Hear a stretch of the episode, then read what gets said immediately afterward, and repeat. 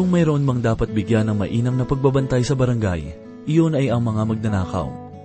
Sapagkat alam mo bang mayroon ring nagnanakaw ng iyong pansin upang hindi ka makapagbalik loob sa Panginoon. Ito po ang mensaheng ating pagbubulay-bulayan sa oras na ito, dito lamang po sa ating programang, Ang Paglalakbay.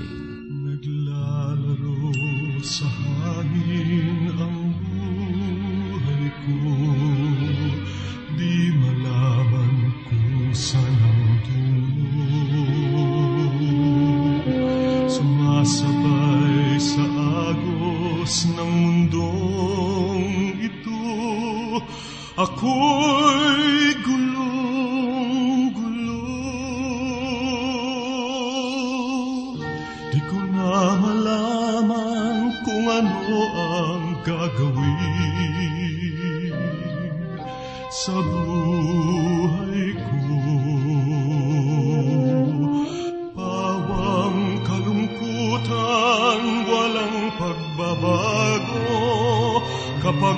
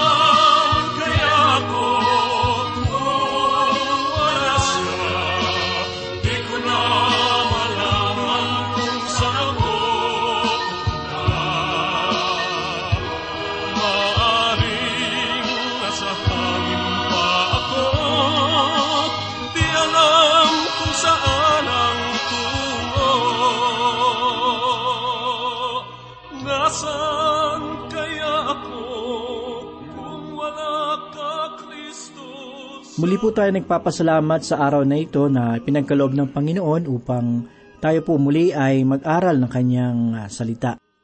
Ako po si Pastor Dana Bangko at samahan po ninyo ako at tayo po ay mapagpala ng salita ng Panginoon. Maingay raw ang sisidlang walang laman, ang sabi ng isang kasabihan.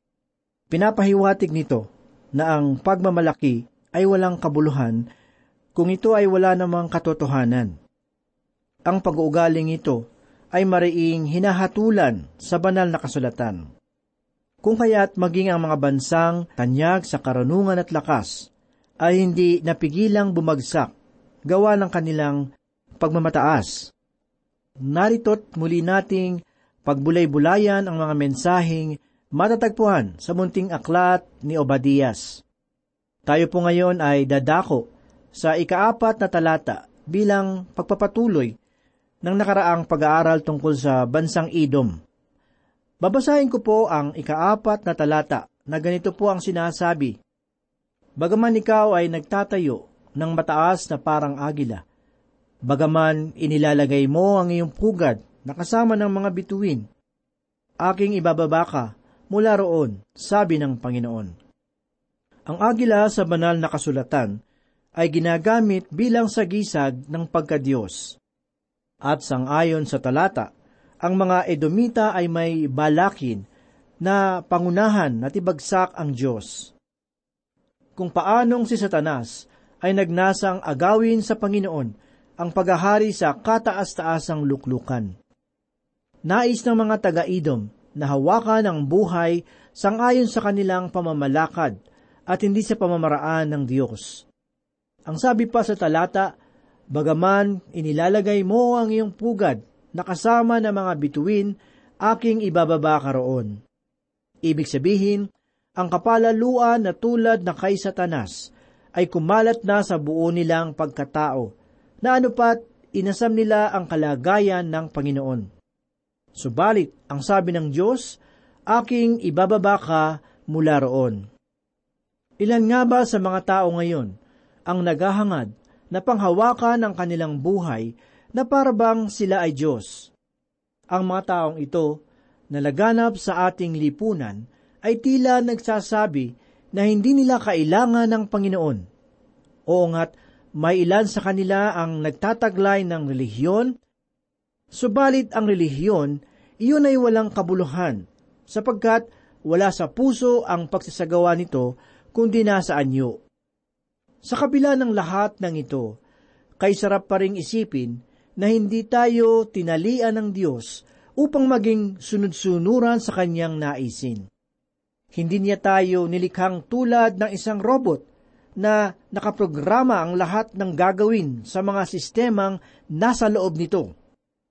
Ginawa ito ng Panginoon sapagkat nais niya tayong gabayan sangayon sa puso sa pusong pakikipag-ugnayan sa Kanya. Nais niyang lumapit tayong may pagpapakumbaba upang tanggapin ang kalooban na kaligtasan. Upang tayo ay mapabilang sa kanyang mga anak na pinatnubayan ng kanyang espiritu.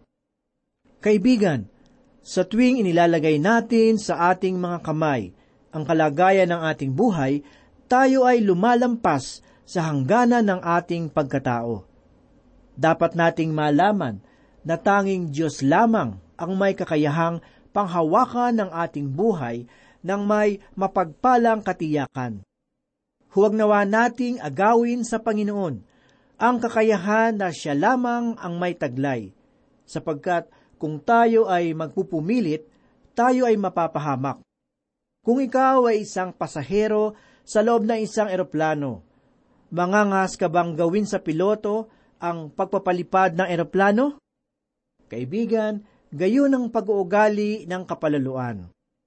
Ang bawat taong nagsasagawa ng gayong pag-uugali ay mayroong nakamamatay na salot na maghahatid sa kanya sa impyerno. Halina't muli nating masdan ang katauhan ni Iso upang ating makita ang mga babalang dapat nating iwasan. Ang Edom ang siyang pambansang katauhan ni Iso sa katauhang ito natin makikita ang isang hayop na pagkatao. At marahil, kung masasaksihan lamang natin ang uri ng kanilang kasamaan, ay tiyak na masasambit natin ang lubhang kasamaan nito.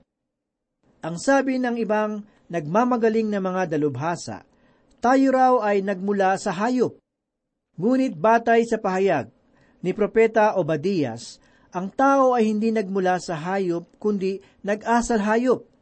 Ang katuruan ng ebolusyon bilang paniniwala at tuklas ng agham ang siyang pinakamapanlinlang na kaisipan ng dalawampung taong siglo. Ngunit, ang ebolusyon ay hindi nagbibigay ng malinaw at matatag na kasagutan tungkol sa pinagmulan ng mga bagay-bagay. Bagamat ito ay tinanggap ng maraming mga tao bilang mabuting balita na lumalaganap sa radyo, telebisyon, pahayagan at mga paaralan. Gayunmay, ang paniniwala rito ay pagkabagsak sa hukay ng kamatayan. Nakalulungkot isipin na ang mga matatalino at malalaking katanungan ng mga mapagkakatiwalaang mga dalubhasa tungkol rito ay hindi binibigyang pansin ngayon. Patunay lamang na maging ang mga tinatawag na mga dalubhasa ng panahong ito ay nasa ilalim ng malaki at nakamamatay na kahangalan. Kaibigan, nais kong malaman mo, labis kong tinututulan ang katuruan ng ebolusyon. Napakakitid ng kaisipan ang paniniwalang tayo ay nagmula sa hayop. Na mula sa maliit na bagay tungo sa malaking sandaigdigan na mayroong matalinong kaayusan at kagandahan. Marahil, sapat nang sabihin ang pahayag ng isang dalubhasang nagsabi ng ganito, Ang pinagmula ng buhay na sinasabing mula sa isang pagkakataon ay maihahambing sa isang libro na nagbunga ng panlibagan. Gayon din naman, ang pinakamahirap na bagay tungkol sa ebolusyon ay yaong masamang bunga ng kanyang idinudulot. Ang paniniwala sa ebolusyon ay hahantong sa malabo at mapanglaw na pananaw sa buhay. Itinuturo ng paniniwalang ito na ang tao ay nasa kalagayang narating na niya ang kaganapan. Sa madaling salita, wala lang dapat pang abutin at mithiin. Bunga nito, kung pagmamasa natin ang mga tagapaaralan at lipunan, marami sa mga kabataan ngayon ang napaririwara at minsan nga'y nagpapakamatay. Dahil sa mapanglaw na pananaw na ipinagkakaloob ng paniniwalang ebolusyon. Marahil, iisipin ng iba na masyado na akong lumalampas sa hangganan. Ngunit para sa akin, isusumbat ko sa katuruan ng ebolusyon sa ating mga paaralan ang pagkapariwara ng ating mga kabataan. Itinanim ng ebolusyon sa isipan ng mga tao na siya ay nagmula sa hayop at hindi lalang ng Diyos na makapangyarihan. Ang dalubhasang si Albert Einstein ang nagsabi, Ang tao na nagsasabing ang kanyang buhay at ang buhay ng kanyang kapwa ay walang kabuluhan ay hindi lamang kaawa-awa, kundi bulag sa katotohanan. Ngunit kung nais talaga nating makita ang bunga ng paniniwalang ebolusyon sa buhay ng isang tao, pakinggan natin ang isang pahayag na mula kay Winston Oden, isang tagasunod ng paniniwalang ebolusyon. Ganito po ang kanyang sinabi, Ang mga bituin ba ay lilipas o mamamatay? Marahil ay dapat kong matutunan ang tumingin sa isang walang laman na kalangitan at damhin na ito ay punong-puno ng kadiliman. Bagamat maaaring ang pagsasagawa nito ay hindi ko lubusang mapagtutuunan. Ang sabi pa niya, sa aking pagtingin sa mga bituin ng kalangitan, lubos ang aking paniniwala na sa lahat ng kanilang mga inaalala, ako ay mapupunta sa impyerno. Kaibigan, ang paniniwalang ito ang siyang madilim na bunga ng ebolusyon sa isip ng tao. Gayunmay, kahangahangang matuklasan ang munting aklat ni Obadias ang siyang natatanging kasagutan laban sa paniniwalang ebolusyon. Ito marahil ang dahilan kung bakit ang Panginoon ay nagbigay ng gayong pahayag kay Obadias para sa bansang Edom, sapagkat ang kanilang makahayop na paniniwala ay maiwawaksi lamang ng katotohanan ng Diyos. Kaibigan, ang Panginoon ay mayroong nais sabihin sa atin. Pakinggan nating mabuti ang pahayag ni Propeta Obadias. Balikan natin ang isang daang libong taon kung saan ang Edom ay nag-asal hayop.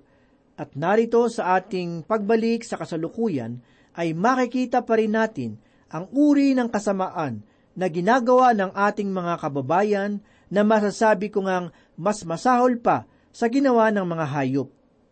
Ang tao ay bumababa mula sa mabuting kalagayan na sa kanya ay ipinagkaloob ng Diyos.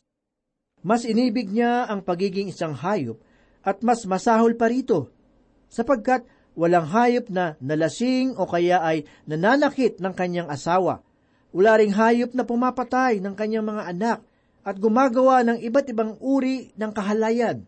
Sang katauhan lamang ang gumagawa nito. Ang pag-uugali ng bansang Edom ay mabilis at malakas na lumalaganap ngayon. At dahil rito, ang bansa ay nalulubog sa putikan. Naaalala ko tuloy ang kwento tungkol sa isang baboy na minsan ay nagnasang maging isang tao. Minsan isang araw, sa kanyang paglalakad-lakad sa kakahuyan, ay nakatagpo siya ng isang botelya na naglalaman ng alak. Binuksan niya ito at masayang ininom ang lahat ng naroroon sa pagsasabing ang inuming iyon ay inumin ng mga tao.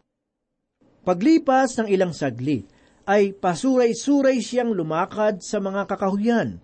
Hindi niya alam umuwi, at ang kanyang paningin ay parang umaalon.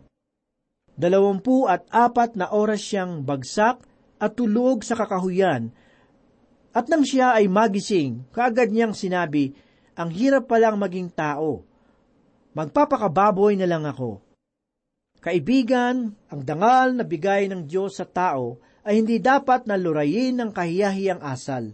At bagamat makamit niya ang malaking antas ng katalinuhan mula sa malaki at kilalang paaralan ng bansa, ang tao ay maaari pa ring bumagsak sa kahihiyan kung aalisin niya ang Panginoon sa kanyang buhay. Tandaan natin ang sinabi ng Diyos sa bansang Idom, Bagaman ikaw ay nagtatayo ng mataas na parang agila, bagaman Inilagay mo ang iyong pugad na kasama ng mga bituin, aking ibababa ka mula roon, sabi ng Panginoon.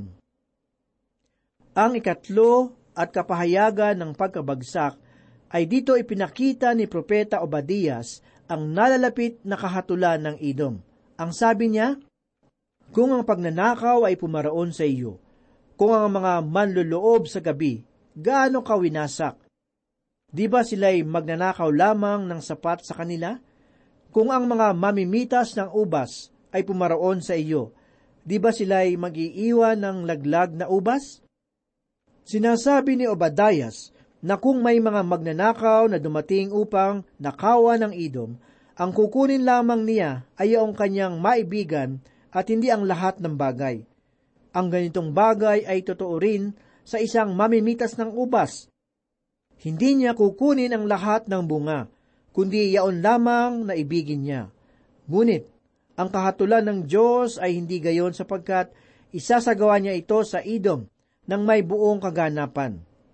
Ang sabi sa ikaanim na talata ay ganito, O Panginoong si Iso ay nilooban, hinahanap ang kanyang mga kayamanan. Ang talatang ito ay siyang susi sa aklat ng Obadiyas. Sa talatang ito ay ipinababatid ng Panginoon na inilagay niya si Iso sa mikroskopyo ng pagsusuri. Ang talatang ito ang siyang susi sa aklat ng Obadiyas. Sa talatang ito ay ipinababatid ng Panginoon na inilagay niya si Iso sa mikroskopyo ng pagsusuri kung saan kanyang sinabi ang ganito, Halikayo, masdan ninyo sa pamamagitan ng aking salita si Iso Namumuhi ako sa taong ito, sapagkat ang kanyang kapalaluan ay lubhang sukdulan na. Ikiniling niya ang kanyang sarili mula sa akin at nagsabing magagawa niyang mabuhay na wala ako. Muli, ito ang kapalaluan na sumisira sa buhay ng tao. Ang sabi pa sa talata, hinanap ang kanyang mga kayamanan. Sa totoo lang, noong mabasa ko ang kwento ng buhay ni Isos sa aklat ng Henesis, Tila bang hindi ko ito masyadong naunawaan. Subalit dito sa mga talatang ito, nakatitiyak akong wala akong anumang makaliligtaan. At kung Babalikan ko man ngayon ang buhay ni Iso sa aklat ng Henesis, ngayon ko na maunawaan kung bakit niya ipinagbili ang karapatan ng pagkapanganay. Nalalaman niya ang kahulugan ng espiritual na pagpapalang ito, subalit nagawa niyang ipagpalit ang relasyon sa Diyos sa isang tasa ng pagkain. Kaibigan, kung ikaw ay dumating na sa ganitong uri ng pag-uugali, ikaw ay maituturing kong nalagay na sa kalagayan ng isang baboy. Pakinggan mo ang sinasabi sa ikapitong talata dito sa aklat ni Obadias. Lahat ng lalaking iyong kakampi ay dadalhin ka sa hangganan. At ang mga kasamaan mo na kasunod ay dadayain ka at dadaiging ka. Ang mga kumakain ng iyong tinapay ay tatambangan ka. Walang pagkaunawa sa kanya. Ang Edom ay isang bansa na dinaraanan ng mga kaaway ng mga panahong iyon. Ngunit ang Edom ay hindi nababahala sa kanilang pagdaan, sapagkat siya ay ligtas na nakakublit iniingatan ng mga haliging bato. Ngunit ang Edom ay hindi nababahala sa kanilang pagdaan, sapagkat siya ay ligtas na nakakublit iniingatan ng mga haliging bato sa lungsod ng Petra. Gayon may, nagawang sakupin ni Nebukadnesar ang Edom sa pamamagitan ng mga tiktik na nasa loob ng lungsod, sapagkat kung paanong ang Jerusalem ay nasakop ni Nebukadnesar dahilan sa kanyang paglayo sa Panginoon, gayon din naman ang Edom na itinaas ng kanyang kapalaluan. Ang sabi po sa ikawalong talata ay ganito, Di ko ba lilipulin sa araw na iyon, sabi ng Panginoon, ang mga taong pantas mula sa Edom at ang pagkaunawa mula sa bundok ni Iso. Ang Edom ay hindi lamang kilala dahilan sa kanyang kahanga-hangang tanggulan ng mga bato, kundi sila man ay nagkaroon ng uri ng karunungan at kaalaman at mga pamahiin. Ang lungsod ng Petra ay isang paganong lugar na sentro ng mga kulto, sangayon sa isang pagsasaliksik ang tuktok na bahagi ng mga bundok na nakapaligid sa Petra ay katatagpuan ng mga dugong nagmula sa mga taong iniaalay sa lugar na iyon. Maging ang karunungan ng bansa ay naging tanyag. Ang kaibigan ni Job na si Elipas ay isang temanita. Ito ay ating matatagpuan sa ikaapat na kabanata ng Job unang talata. Ang mga tao noong panahong iyon ay naglalakbay ng malayo at matagal, marinig lamang ang karunungan ng mga pantas. Pinapatunayan ito ng pahayag na nasusulat sa ikaapat na po at siyam na kabanata ng Jeremias, talatang pito. Ngunit, sinasabi ng Diyos na kanyang lilipulin ang karunungan ng mga pantas sa Edom at ang pagkaunawa mula sa bundok ni Iso. At hindi lamang ito, sapagkat sinasabi rin sa ikasyam na talata ang ganito, At ang iyong mga kapangyarihang tao ay mababalisa, o teman, upang ang bawat tao ay maalis sa bundok ng iso sa pamamagitan ng pagkatay. Nakuha ng Teman ang kanyang pangalan sa inapo ni Iso. Ang lugar na ito ay matatagpuan sa timog bahagi ng Idom. Ang mga Temanita ay kilala sa kanilang tapang Gayon may, ang mga ito ay mababalisa at malulupig ng kaaway. Ito ang sabi ng Panginoong Diyos. Kaibigan, maliwanag na ipinapakita sa mga pahayag ni Propeta Obadias ang masamang naidudulot ng palalong puso ng tao. Ang pagmamataas ay laging humahantong sa pagkabagsak. At walang sinuman ang nakakamit ang tagumpay sa pamamagitan ng palalong kaisipan. Gayun din naman, kung ang isang tao ay patuloy na magsasara ng kanyang puso sa Panginoon at magmamatigas sa kanyang handog na biyaya, kapahamakan ang katapusan na naghihintay sa kanya doon sa dagat-dagatang apoy. Ngunit, hindi nais ng Diyos na ang tao ay mapahamak hangad niyang makilala natin ang katotohanan sa pamamagitan ni Kristo na namatay para sa ating mga kasalanan at nabuhay na maguli. Kung pananampalatayan lamang natin ang pag-ibig ng Diyos sa pamamagitan ng Kalbaryo, at tatanggapin ang ginawa ng Panginoon para sa atin, makakamit natin ang kaloob ng kaligtasan. Tayo po ay manalangin.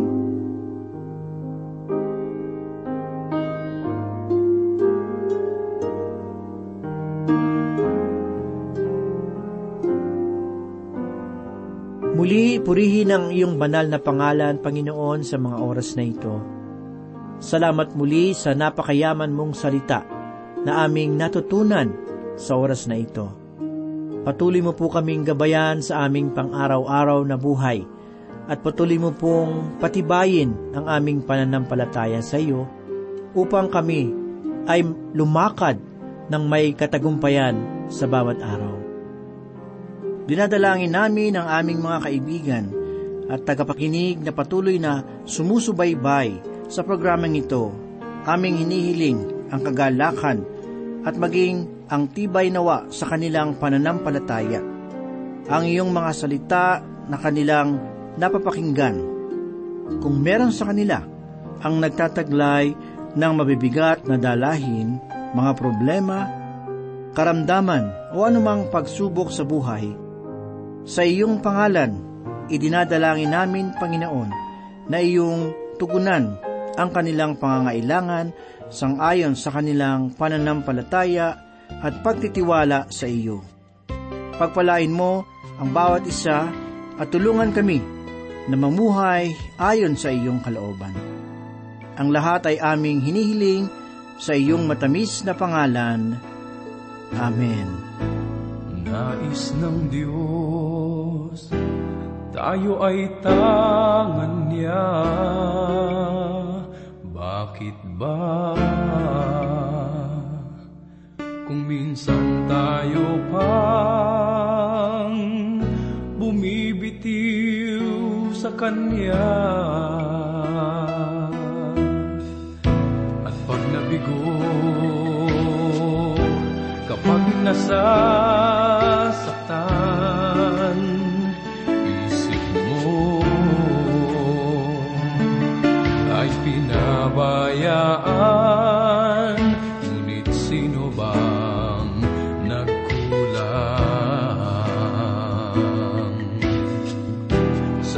ay lumapit lang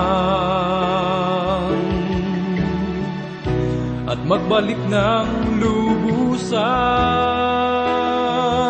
Kay inam ng nais niya sa ating buhay, ang makapiling siya habang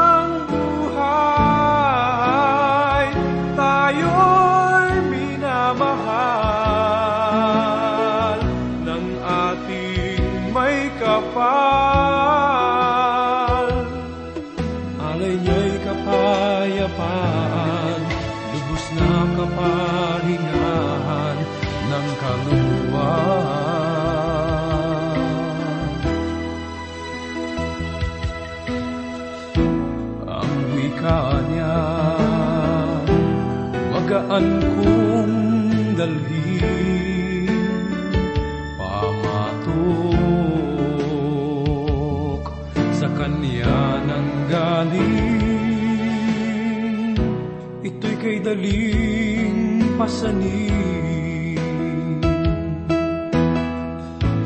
Huwag na muli. Sanang magkamali sa puso. Diyos naway maghari ng palagi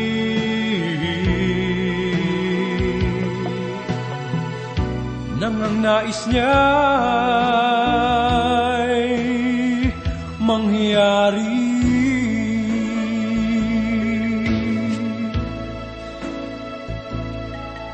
Alay niya'y kapayapaan, lubos na kapahingaan ng kaluluwa.